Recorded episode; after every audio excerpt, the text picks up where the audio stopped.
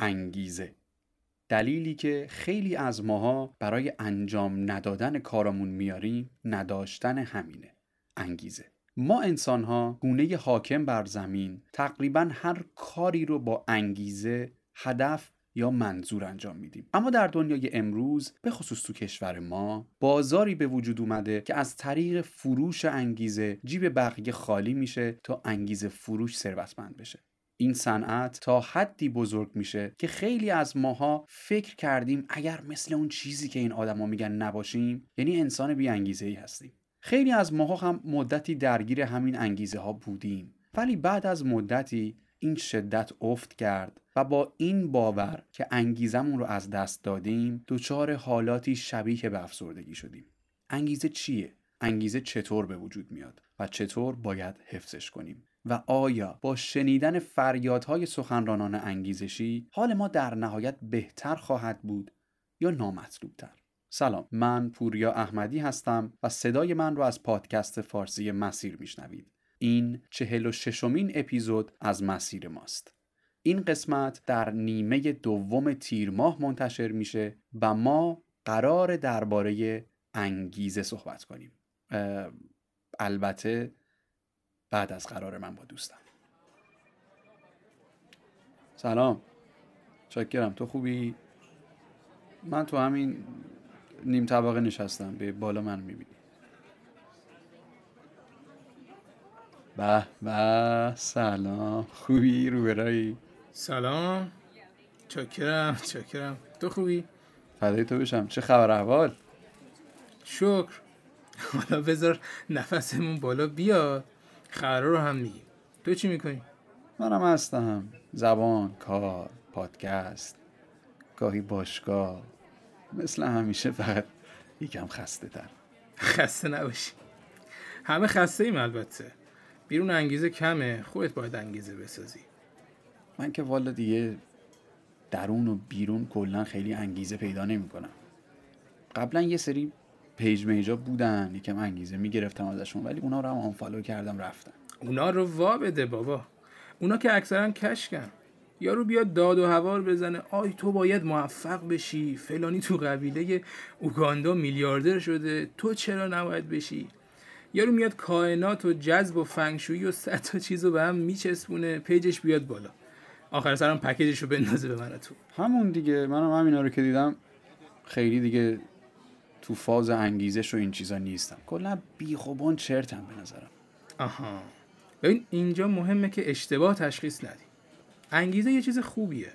یه حسیه که بهت کمک می‌کنه واسه یه هدف یا برنامه‌ای که داری انرژی و خواستن بیشتری داشته باشی. می‌دونی چی میگم؟ این با متایی که اونا میفروشن فرق می‌کنه. ببین اصلا دلیل این که اونا مشتری دارن اینه که اون یارو میاد یه چند تا اصطلاح درست رو حرف اصولی رو با حرفای خودش قاطی می‌کنه. تو باید دنبال انگیزه درست باشی دلیل داشته باشی واسه انگیزه داشتن تو. بدونی که انگیزه به تنهایی کافی نیست. آره خب باید عمل هم داشت دیگه به تنهایی که جواب نمیده. عمل هم درسته ولی در راستای برنامه یه مسیر باید داشته باشی. فکر کن تو می‌خوای به یه چیزی برسی. از نقطه آ به نقطه B. آ میشه شروعت B میشه هدفت. برنامه ریزی تو میشه این مسیره. اما وسیله تو میشه نظم شخصیت. انگیزم لابد میشه سوخت. نه دقیقا. ببین تو وقتی برنامه ریزی می‌کنی که می‌دونی چرا یه کاری رو باید انجام بدی. یه بایدی توی کار هست. نظم شخصی بیشتر مثل مهندس ناظر میمونه. که مطمئن میشه یه پروژه روند خودش رو به درستی طی می‌کنه. نظم شخصی بیشتر مثل یه مهندس ناظر میمونه که مطمئن بشه یه پروژه روند خودش رو به درستی طی می‌کنه. انگیزه از دل خود این قضیه بیرون میاد. خب. خب ببین من الان برای انجام یه سری کارام واقعا انگیزه ای ندارم. برای خیلی چیزا اصلا انگیزه ای ندارم حقیقتا ولی انجامشون میدم. کیفیتشون هم اونقدر افت نکرده. این پس تکلیفش چی میشه؟ ما اصلا قرار نیست همیشه با انگیزه باشیم. بعضی وقتا کلا ناامیدیم از یه چیزی ولی بازم انجامش میدیم. یه موقعی هم اصلا ادامه دادن اشتباهه. آقا چرا راه دور بریم؟ سر همین پادکست چند ماه پیش مگه نگفتی دیگه نمی‌خوام انجامش بدم؟ آره. خب چی شد باز درستش کردی؟ راستش خودم هم هنوز دقیق نمی‌دونم. می‌دونی؟ یعنی یه سری اتفاقا افتاد. مثلا یه سری با هم صحبت کردن از تاثیر این پادکست تو زندگیشون گفتم منم احساس کردم که پس واقعا یه جایی مفید بودم. یه سری کامنت های خوبم گرفتم که گفتم بس لا بود اونقدرام که تو ذهنمه بی تاثیر نبودم. دیگه دیدم اگه می‌تونم خب چرا ادامه ندم؟ سلام خوش اومدید. انتخاب کردید؟ یه چند دقیقه دیگه لطفا سفارش میدیم. دست در نکن. آره می‌بینی؟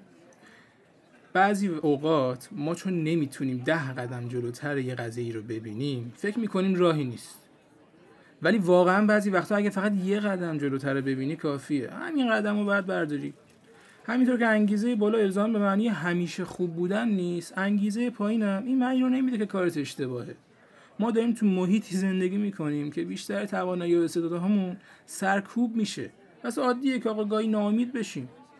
ولی وقتی یه برنامه داری به چیزی که داری انجام میدی باور داری حتی اگه یه ذره هم شک داشتی نباید جا بزنی. ناامید شدن خب طبیعیه ناگزیر اتفاق میافته. ولی وقتایی که ناامید میشی همه چیز رو خراب نکن. در جا بزن. یه وقتایی هم ولی نمیشه دیگه. یعنی اینا رو می‌دونی یا می‌دونی؟ ولی نمیشه. نمی‌دونم. دلت نمی‌خواد انجام بدی. حوصله نداری انجام بدی. اصلا روی اون نظم بودنه اذیت می‌کنه. می‌دونی که چی میگم؟ آره بابا. معلومه که همیشه نمیشه. آقا ما الان 20 درصدم رعایت بکنیم خوبه. میشه مگه تو یه کاری رو انجام نمیدی یا اصلا انجامش ندادی؟ بعد یهو بخوای شروعش کنی و کل پروسه رو بخوای 100 درصدت رو براش بذاری. هیچ وقت این اتفاق نمیفته. خیلی سخت نگیر. آره آره. آره این این واقعا باگه دیگه. اینکه آدم گاهی کم میاره فکر می‌کنه کل پروسش اشتباه بوده این باگه.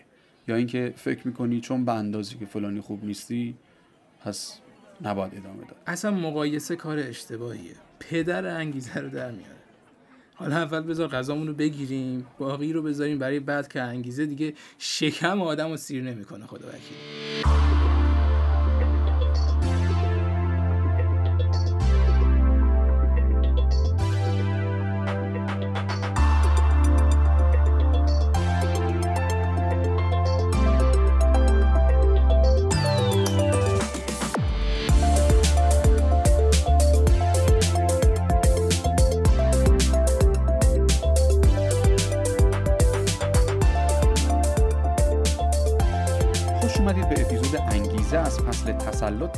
پادکست فارسی مسیر.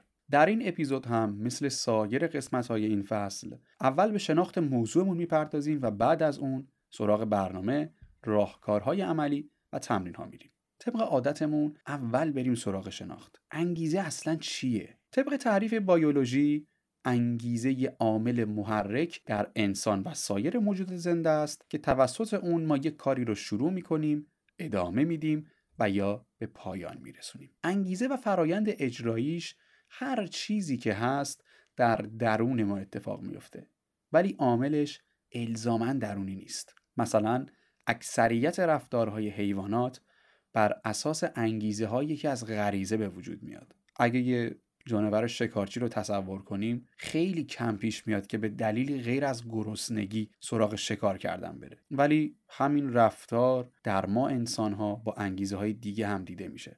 انگیزه می‌تونه هم در شکل فردی ظاهر بشه و هم در موجوداتی که به صورت گروهی زندگی می‌کنن در غالب و ابعاد اجتماعی به وجود بیاد. مثل فداکاریایی که موجودات زنده برای گروه، قبیله یا اجتماع خودشون می‌کنن. تا اون اجتماع به عنوان یک سازوکار گروهی احتمال بقای سایرین و نسلهای بعدی رو بالاتر ببره. از اینجا به بعد صحبتمون بیشتر درباره خودمون انسان هاست. وقتی اصطلاحاً در یک فرد انگیزه ای برای انجام دادن یک رفتار به وجود میاد چه اتفاقی در درونش میفته این انگیزه ای که تو بدن ما درباره‌اش صحبت می‌کنیم سیستمیه که از پپتایدها، هورمون‌ها، نوروترانسمیترها یا انتقال دهنده های عصبی و مجموعه دیگه ای از سلول ها و شبکه های در درون ما تشکیل میشه. یه مجموعه ای از واکنش های شیمیایی بین یک سری مدارهای عصبی مشخص اتفاق میفته برای اینکه یه سری پیغام های عصبی نچندان ساده رو ارسال کنن که منجر به گرفتن تصمیم های پیچیده بشه. اما این انگیزه چطور قابل شناسایی و تعریفه؟ جدای از اینکه بگیم انگیزه اون انرژیه که برای رسیدن به هدفی در سیستم بدنمون به جریان میفته برای تعریفش باید بدونیم که در نظری های ابتدایی برای شناخت انگیزه یه تئوری از دانشمندی بود به اسم آقای کلارک هال که این نظریه در سال 1943 منتشر شد و می‌گفت رفتارهای ما بر این اساس اتفاق میافتند تا نیازهای بیولوژیکی ما برطرف بشن. به همین دلیل که ارگانیسم ها و اندام های بدن ما جوری تکامل پیدا کردن و کار می‌کنن که بقای ما رو بتونن با احتمال بالاتری تضمین کنن. این انگیزه محرک کار همین هاست. اما این نظریه یه ایراد اساسی داشت. اینکه عوامل تحریک انگیز رو خیلی مد نظر نمی گرفت یا نقش انگیزه رو و جهت انگیزه رو برای انجام یک کار نادیده می گرفت جلوتر که رفتیم در سالهای 1955 و 1957 دو دانشمند به اسمهای دافی و هب انگیزه رو به عنوان یک کانسپت که هم جهت داره هم هدف محوره و هم می‌تونه یه عامل برانگیختگی غیر از نیازهای بنیادی ما داشته باشه معرفی کردن. وقتی که میگیم مشخصه داره و جهت داره یعنی می‌تونه انگیزه ای وجود داشته باشه که در راستای خاصی باشه و با جنس انرژی و انگیزه فرد دیگه در جهت مخالف باشه. ولی با همون مقدار یا بیشتر یا کمتر. هدف محور بودن انگیزه یعنی یک هدف می‌تونه جهت انگیزه ما رو تغییر بده. انگیزه ما نه تنها جهت داره بلکه این جهت می‌تونه در سمت و سوی متفاوتی باشه. و مورد سوم هم که مشخصه یعنی اینکه انگیزه عامل برانگیختگیش غیر از نیازهای بنیادی ما باشه. اما بذارید یه ذره پیچیدگی این مدل رو که هنوزم استفاده میشه یکم کمتر کنم و برای راحت تر فهمیدنش یکم بهش شمایل بدم. بیاید فکر کنیم که انگیزه برداره. یه نموداری وجود داره که توی اون یه برداری هست با طول و زاویه اسم این بردار انگیز است. طول این بردار تعیین کننده مقدار و اندازه انگیز است و اینکه به چه سمتی و با چه زاویه‌ای باشه رو تمرکز ما بر روی یک هدف خاص تعیین می‌کنه. با این مثال می‌تونیم متوجه این بشیم که انگیزه ها می‌تونن در جهت های مختلفی باشن. کم انگیزگی درونی ما می‌تونه طول همه بردارهای انگیزه رو کاهش بده و افزایش انگیزه هم که به رشد همشون خواهد انجامید. ما توی بدنمون یه مکانیزمی داریم که در اون انگیزه ها ساخته و دستخوش پردازش میشن. اینکه چطور یک اتفاقی در بدن ما میفته که خروجیش میشه یک اندازه ای و با چه مقداری باشه در همین پروسه است. محاسبات در این پروسه از یک سری عوامل تاثیر میپذیرند و سود و هزینه ها برای هر عملی بررسی میشه و در نهایت یه خروجی با پردازش همه اینها ارائه خواهد شد. به این پروژه میگیم Cost Benefit Computation. پروسه محاسبه هزینه و سود. قبل از اینکه انگیزه ساخته بشه توی این پروسه محاسبه میشه که برای هر کاری چه هزینه هایی ممکنه بپردازیم. من می‌خوام یه عملی انجام بدم. فکر من یه هدفی یه نتیجه رو مد نظرش داره و میگه برای اون باید این کار اتفاق بیفته. قبل از اتفاق افتادنش هزینه ها بررسی میشه. این هزینه ها چی اینکه ممکنه بدنمون توی زحمت بیفته یا به بیان دیگه بدنمون تاثیر می‌بینه تاثیر فیزیکی می‌بینیم روانمون تاثیر می‌بینه زمان خرج می‌کنیم. ممکنه یه سری فرصت های احتمالی که داریم از دست برن ممکنه وارد شرایط نامطلوبی بشیم یا به خطر آسیب دیدن و یا حتی مرگ بیفتیم اینا همشون فکرهایی هستن که مغزمون قبل از انجام دادن یک عمل و برای ساخت انگیزه مد نظر قرار میده. اما در اون سمت چه سودهایی ممکنه ببریم. نیازهای روانی یا فیزیولوژیکیمون می‌تونن برطرف بشن. حتی ممکنه دستاورد و نتیجه داشته باشیم که دغدغه ما برای برطرف شدن اونها در آینده کمتر بشه. ممکن از آسیب دیدن فرار کنیم یا حتی منجر به اتفاقی بشه که دوری از هر کدوم از مواردی که در هزینه ها گفته شد بیشتر بشه. و اما روی این دو ورودی چه چیزهایی تاثیر می‌ذارن؟ عوامل مؤثر در هزینه و سود در سه گروه اصلی قرار می‌گیرن. محرومیت ها و کمبودهایی که داریم استرس ها و نگرانی هامون وضعیت سلامتیمون در اون لحظه و یا زمانی از روز که این پروسه اتفاق میفته از تاثیرگذاران بسیار مهمی هستند که در گروه عوامل فیزیولوژیک قرار می‌گیرن. گروه دیگه از عوامل مؤثر عوامل محیطی مثل در دسترس بودن هدف یا بازخوردهایی که از محیط می‌گیریم احتمال رسیدن به هدف و چیزهایی از این قبیل و گروه سوم شامل تجربیات، خاطرات و یا حتی حافظه سلولیه. مغز ما برای تصمیم هایی که قبلا نسبت به اونها اتفاقات جالبی در بدنمون نیفتاده مقاومت بسیار بالایی نشون میده. گاهی اوقات هم خودش عمل می‌کنه.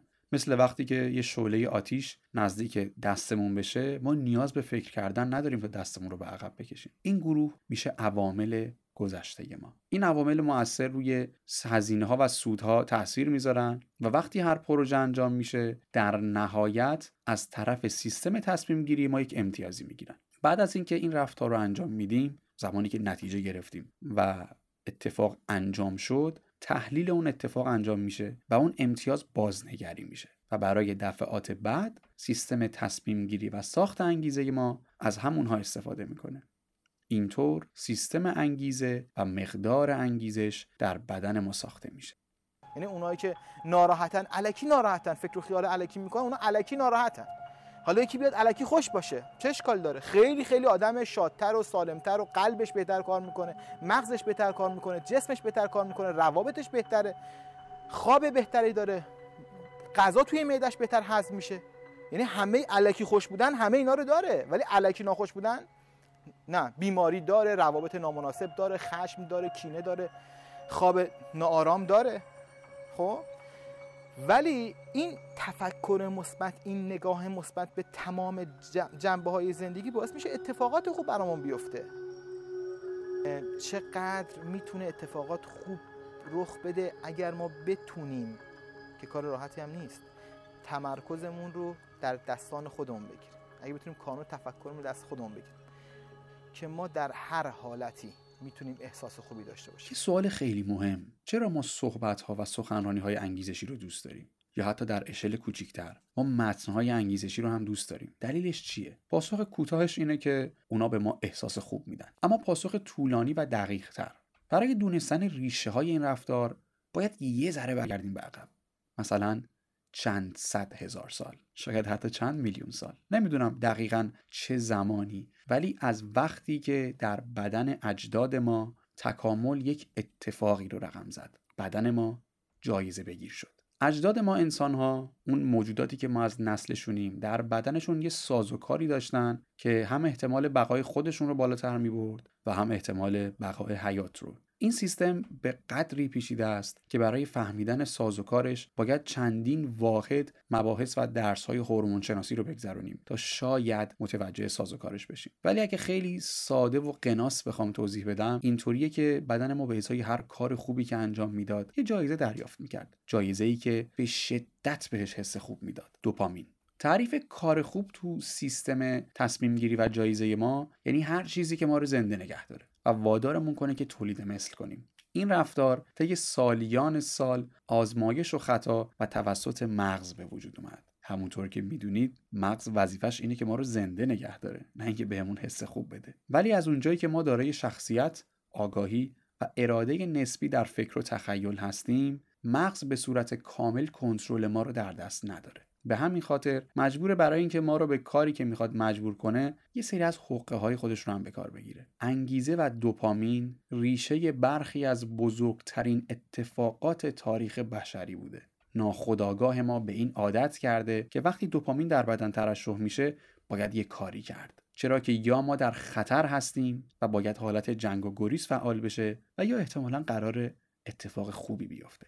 کاری که متنها و سخنرانی های انگیزشی در روان و بدن ما انجام میدن اینه که به صورت مصنوعی ساختار ایجاد انگیزه ما رو تحریک کنن و با پمپاژ دوپامین به خاطر حس خوبی که در اون لحظه می‌گیریم حرفشون رو به ما بقبولونن. چرا که ما از نظر روانی هر وقت حس و حال بهتری داریم میزان پذیرشمون به طرز قابل توجهی بالاتره. سخنرانی انگیزشی مثل هر عامل دوپامین ساز دیگری اعتیاد آوره. ولی اینکه دوپامین ما به صورت مصنوعی و در بازه های نزدیک به هم بالا بره اما نتیجه و پیشرفت ملموسی به وجود نیاد به ما حالاتی شبیه به حالات افسردگی میده. احساس ناکارآمد بودن رو در ما زیادتر می‌کنه و میل به انزوا طلبی در ما افزایش پیدا می‌کنه. جدای از این اثر مخرب بسیار شدید دیگه که این محتواها بر بدن ما می‌ذارن اینه که به خاطر بالا و بالاتر بردن میزان و ترشح دوپامین در بدنمون بعد از مدتی حساسیت گیرنده های دوپامین ما کم میشه. و این یعنی چی؟ یعنی بدن ما دیگه نسبت به دوپامین قبلی و با دوز قبل واکنش نشون نمیده. این رفتار رو دیگه کجا در بدنمون می‌بینیم؟ درسته در اعتیاد. ما بیشتر از اینکه برای انجام کاری نیاز به انگیزه داشته باشیم نیاز به برنامه ریزی و دونستن چگونگی اجرای اون کار داریم. انگیزه خالی برای ما کاری نمی‌کنه. به خاطر همینه که خیلی از آدم حسابی های حوزه تربیت و توسعه فردی یه شعار معروف دارن. Discipline over motivation. یعنی حفظ دیسیپلین یا نظم شخصی از انگیزه مهمتره. من یه دوستی دارم که مربی حرفه‌ای بدنسازیه. یه جمله رو بارها و بارها تکرار کرده. اون میگه اگه هر روز بری باشگاه و وزنه بزنی ولی خواب درست و تغذیه مناسبی نداشته باشی هیچ اتفاق خوبی توی بدنت نمیفته این جمله یه مثال خیلی خوب برای اهمیت نظم شخصی در برابر انگیزه است. یه خلاصه کنیم که تا اینجا چی گفتیم؟ ما انگیزه رو تعریف کردیم. و نظریه هایی که برای شناختنش مطرح شده بود رو عنوان کردیم. به جهت دار بودن و مقدار داشتن انگیزه شکل و شمایل دادیم و به بررسی اون رسیدیم.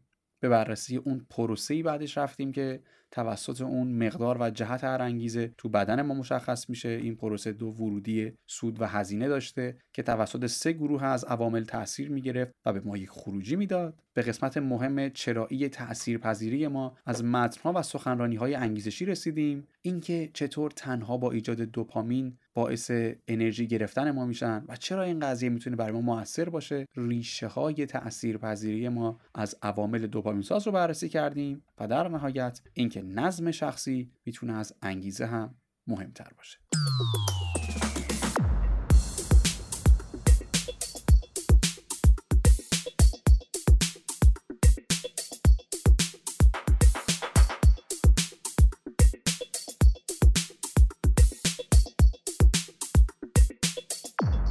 انگیزه مثل خیلی دیگه از حالات ما مقدار، انرژی و شدتش به چیزی بستگی داره به اسم هورمون. تقریبا تمام حسهای ما، تمام رفتارهای ما و تمام حالات ما قسمت بزرگشون وابسته به میزان و زمان ترشح هورمون‌های ما هستن. اگه یادتون باشه توی اپیزود عشق دقیقا چیه ما خیلی عمیق و علمی درباره برخی از مهمترین هورمون‌هایی که منجر به ساخته شدن عشق می‌شدن صحبت کردیم. اپیزودیه که اگر نشنیدین اکیدا توصیه می‌کنم حتما بشنویدش. اینجا ما باز با یه عده از همون هورمون ها سر و کار داریم. ما درباره این چند مجموعه هورمونی صحبت خواهیم کرد. اکسیتوسین اندروفین دوپامین و سروتونین. و البته یه عده هورمون زنانه و مردانه که بعد اینها میگیم. اگه خیلی ساده بخوایم با هر کدوم آشنا بشیم اکسیتوسین اصطلاحا هورمون عشق نامیده میشه. اولین بار بین مادر و فرزند به وجود میاد و معمولا در دوره و پروسه شیرخوارگی. این هورمون در بین عاشق و معشوق هم در هنگام رفتارهای عاشقانه ترشح میشه. اتفاقاتی که ترشح اکسیتوسین روشون تاثیر می‌ذاره بالا رفتن میزان اعتماد و افزایش محبت و دوستی که فرد به سایر آدم ها خواهد داشت. توی اپیزود عشق دقیقا چیه درباره اکسیتوسین خیلی صحبت کردیم و این رو هم گفتیم که این هورمون قابل اضافه شدن به بدن هم هست و تاثیر بسیار زیادی روی تک همسری و وفاداری هم می‌ذاره. اندروفین یه مجموعه هورمونی ضد درد و استرسه. زمانی که بدن تو شرایطی قرار داره که براش یه ذره نامطلوبه و حالات جالبی چه فیزیکی و چه روانی ولی چه عمدتا فیزیکی باشن رو تجربه نمی‌کنه این هورمون ممکنه ترشح بشه. اگه در شرایطی هستیم که فشار فیزیکی رو تجربه می‌کنیم مثلا یه فعالیت فیزیکی طولانی مدت داریم یا ضربان قلبمون به خاطر کاری میره بالا و چیزهایی باعث این این می‌تونه باعث این بشه که این عکس عمل ترشح اندروفین رو تو بدنمون داشته باشیم. مثلا وقتی که به باشگاه میریم خیلی رایجه که اندروفین ترشح بشه. البته تو حالات دیگه هم مثل غذا خوردن هم این هورمون خواهیم داشت. ولی خب غالبا در شرایطی که گفتیم. درباره دوپامین خیلی صحبت کردیم. اما اگه کوتاه بخوایم بگیم دوپامین یه هورمون و انتقال دهنده عصبیه که برای بدن ما نقش جایزه رو ایفا می‌کنه و یک نقش حیاتی در یادگیری و به خاطر نگه داشتن یک موضوع در کنار سایر وظایفش داره. و اما سروتونین هورمونی که مود و حالات ما رو تنظیم می‌کنه. خوابمون رو تنظیم می‌کنه. میزان اشتها و حتی کیفیت حافظمون رو. یکی از معروفترین چیزهایی که درباره سروتونین میگن اینه که کاهش سروتونین می‌تونه منجر به افسردگی بشه. همین تعریف هورمون ها همین که در بدن ما چی کار می‌کنن تا قسمت زیادی نقش اونها رو بر روی انگیزه و مقدار اون به ما نشون میده. مثلا ما الان می‌دونیم وقتی اکسیتوسین در بالانس باشه ما حس بهتری برای انجام دادن کارها داریم. یا وقتی اندروفین از بالانس خارج بشه ما احتمالا موقع انجام دادن یک کاری احساسات منفی بیشتری رو تجربه خواهیم کرد. جلوتر درباره اینکه چطور این هورمون هامون رو به سمت بالانس شدن ببریم صحبت خواهیم کرد.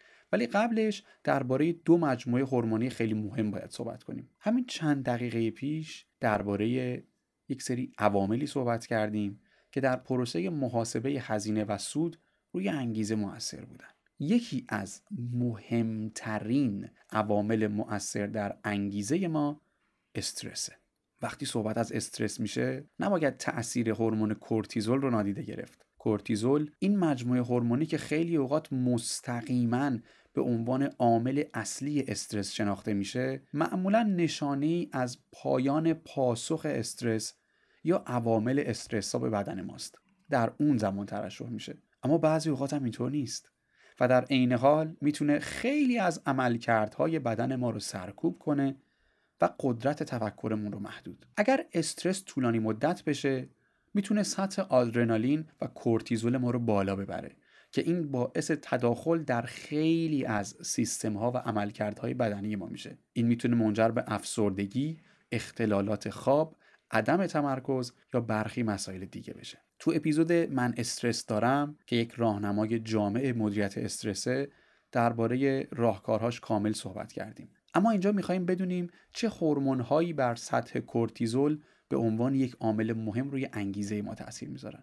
در خانم ها هورمون زنانه استروژن تاثیر مهمی روی کورتیزول داره و می‌تونه سطح اون رو افزایش بده. بیشتر و گسترده تر بودن هورمون استروژن در خانم ها به اونها بیشتر از مردان در برابر افسردگی استراب و سایر اختلالات مربوط به تمرکز و خلاقیت آسیب پذیری میده. افت ناگهانی استروژن هم می‌تونه با افزایش احتمال افسردگی همراه باشه که یه مثال خیلی خوبش رو توی افسردگی بعد از زایمان می‌بینیم. می‌بینید؟ این بالانس نبودن یه هورمون می‌تونه به سادگی روی میزان و حتی جهت انگیزه ما تاثیر بذاره. همونطور که مسلما می‌دونیم افسردگی با کاهش انگیزه یه رابطه مستقیم و بسیار نزدیک داره. از اون طرف در مردان این هورمون موثر تستوسترونه. که به افت انرژی یا حتی گاهن افزایش استرس می‌تونه تاثیر بذاره. کاهش سطح تستوسترون در مردان باعث کمتر شدن انرژی و یا حتی بیانگیزگی میشه. اینکه هر کدوم از این هورمون های ما از بالانس خودشون خارج بشن روی سطح انرژی تمام حالات بدنی ما می‌تونن تاثیر منفی بذارن. حالا ما چطور می‌تونیم این هورمون هامون رو به سمت بالانس شدن ببریم؟ ما باید بسته به سبک زندگیمون یه سری فعالیت هایی رو داشته باشیم که در بالانس شدن هورمونامون تاثیر مثبت بذارن. اما قبلش باید روی خودمون هم یه آنالیزی داشته باشیم. ببینیم که اگه هورمون های ما تعادل نداشته باشن ما احتمالا این نشون ها و رفتارها رو خواهیم داشت که برای فعالیت های روزانه‌مون انگیزه کمی داریم یا روحیه و اخلاقمون بسیار عبوس میشه تلخ میشه یا حتی نمی‌تونیم از چیزانی لذت میبردیم دیگه لذت ببریم. در این حالات ما این رو متوجه میشیم که کارمون زندگیمون و روابطمون دارن آسیب می‌بینن. اما اگه شدید باشه ممکنه همین رو هم متوجه نشیم. این نشونه ها به ما هشدار میدن که یا باید فعالیت های جدید رو به سبک زندگیمون اضافه کنیم و یا باید سبک زندگیمون رو تغییر بدیم. این تغییر رفتار چی و چه تاثیری روی هورمون های ما دارن؟ بعضی از این رفتارها خیلی سادن مثلا تحقیقات نشون داده که نور خورشید می‌تونه باعث افزایش حس خوب در بدن ما بشه. روی هورمون های سروتونین و اندروفین ما تاثیر می‌ذاره. ورزش کردن و فعالیت فیزیکی داشتن مثل پیاده روی یه ذره سریع می‌تونه باعث آزاد شدن اندروفین بشه. این حتی برای قلب ما بسیار مفیده و یه مقالی رو چند وقت پیش میخوندم که می‌گفت کسانی که روزانه هفت تا ده هزار قدم برمیدارن احتمال بسیار بالای افزایش عمر در تا چندین سال رو دارن. خیلی مهمم نبود تو چه سن و سالی بود. فکر می‌کنم گفت تو تا ده سال افزایش محتمله. اسم این مقاله رو هم اگه پیدا کردم در قسمت توضیحات می نویسم آره دور نشیم از بس بحث اندروفین شد. بعد نیست که بدونیم یکی از بهترین و ساده ترین راه ها برای تحریک ترشح اندروفین خندیدنه. خندیدن می‌تونه باعث بالاتر رفتن میزان تحمل افراد در برابر اتفاقات سخت و دردها و آسیب های روانی بشه. تو دوره‌ای که ما هستیم یه ذره خندیدن کار دشواریه. ولی خب برای سلامتی اونم که شده بد نیست. گاهی یه برنامه کمدی تو آخر هفته با خانوادهمون ببینیم. به عنوان کسی که عاشق حیواناته اینو باید بهتون بگم که ارتباط گرفتن با حیوونا به خصوص اگه حیوان خونگی دارید منجر به افزایش سطح اکسیتوسین میشه. برای همینه اون دسته از انسان ها که حیوان خونگی دارن معمولا سطح بالاتری از علاقه و احساسات مثبت رو می‌تونن نشون بدن. دیگه چه راههایی داریم؟ اگه از اون دسته افراد هستید که با موسیقی خیلی راحت ارتباط می‌گیرید و براتون تاثیر می‌ذاره باید بهتون بگم موسیقی بر روی ترشح دوپامین در بدن شما تاثیر مثبت داره. و اگر این موضوع رو میگیم منظورمون با موسیقی هایی که ریتم و معنی خوبی داشته باشن. چون خیلی مهمه که چه تأثیری می‌گیریم. درباره موسیقی های تبلیغ کننده نفرت و افسردگی صحبت نمی کنیم مسلما. در اینکه چه خوراکی از گوش به مغزتون می‌دید بسیار دقت کنید. یه جمله بسیار مؤثر هم یه رفتار بسیار مؤثر البته که روی ترشح اندروفین وجود داره که احتمالا از شنیدن اسمش تعجب نمی کنید مراقبه و مدیتیشن کردنه. مدیتیشن که به سادگی یک جا نشستن و نفس کشیدن و بر حال تمرکز کردنه روی خواب ما هم تاثیر بسیار مثبتی داره. خواب به تنهایی از مهمترین عوامل موثر بر انگیز است. ما چیزی داریم به اسم بهداشت خواب که توصیه می‌کنه برای داشتن کیفیت بالاتر خواب حتما یک زمان خواب و بیدار شدن روتین داشته باشید و مصرف کافئین و میزان نگاه کردن به صفحه های نمایش کامپیوتر گوشی یا تلویزیون رو قبل از خواب کاهش بدید. مثلا توصیه شده که حداقل سی دقیقه قبل از خواب به صفحه نمایش نگاه نکنیم به دلیل تابش نورابی که از صفحات منتشر میشه و تاثیراتی که داره که دیگه بون نمی‌پردازیم همین سه عامل به همون کمک می‌کنه کیفیت خواب بسیار بالاتری داشته باشیم و در نتیجه هورمون های بالانستری بالانس اندروفین بیشتری و در نتیجه اون سطح انرژی و انگیزه با کیفیت تری داشته باشیم. آخرین عامل مهمی هم که در تغییر سبک زندگی بهش اشاره می‌کنیم رژیم غذاییه. غذاهایی که شما می‌خورید روی هورمون هاتون تاثیر مستقیم و بسیار زیادی دارن. مثلا غذاهای تند و اسپایسی احتمال ترشح دوپامین رو بالاتر می‌برن. غذاهایی که توی اونها اسید آمینه تریپتوفان وجود داره مثل تخم مرغ، انواع گوشت، جوی دو سر، موز، جلبک خوراکی اسپیرولینا، کنجد و کینوا خیلی و مواد خوراکی دیگه می‌تونن سطح سروتونین رو تو بدن افزایش بدن و خوبه که بدونیم چای سبز هم می‌تونه سطح دوپامین و هم سروتونین رو در بدنمون بالاتر ببره. ما به راحتی با تحقیق درباره نقش غذاها در سطح هورمون هامون می‌تونیم یه لیست خیلی خوب تهیه کنیم که با نشون دادن اون به یک متخصص تغذیه یا مربی ورزشی می‌تونیم یه سبک غذایی متناسب با خودمون رو بسازیم. اما از نظر رفتاری و فکری برخی عوامل وجود دارن که انگیزه ما رو می‌تونن کاهش یا افزایش بدن. یکی از مهمترینش که احتمالا خودتون هم حدس می‌زنید کمالگراییه کمالگرایی یکی از دشمنهای اصلی توسعه فردیه. خیلی اوقات توقع بیجای ما از خودمون انرژیمون رو کم می‌کنه. خیلی اوقات مقارن خودمون با افرادی که در مراحل جلوتر از ما هستن انگیزمون رو کاهش میده. بعضی وقتا هم نادیده گرفتن تاثیر شرایط و محیط برای نتیجهمون. کمالگرایی به هر شکلی می‌تونه انگیزه ما رو برای قدم های بعدی کاهش بده. چون توی اپیزود یک خداحافظی کاملا بینقص درباره کمالگرایی خیلی صحبت کردیم دیگه اینجا بیشتر دربارهش توضیح نمیدیم. اون رو هم توصیه می‌کنم بشنوید مخصوصا اگه کمالگرایی دارید. خیلی خوشبختانه بازخوردهای مثبتی داشتیم نسبت به اون قسمت از مسیر.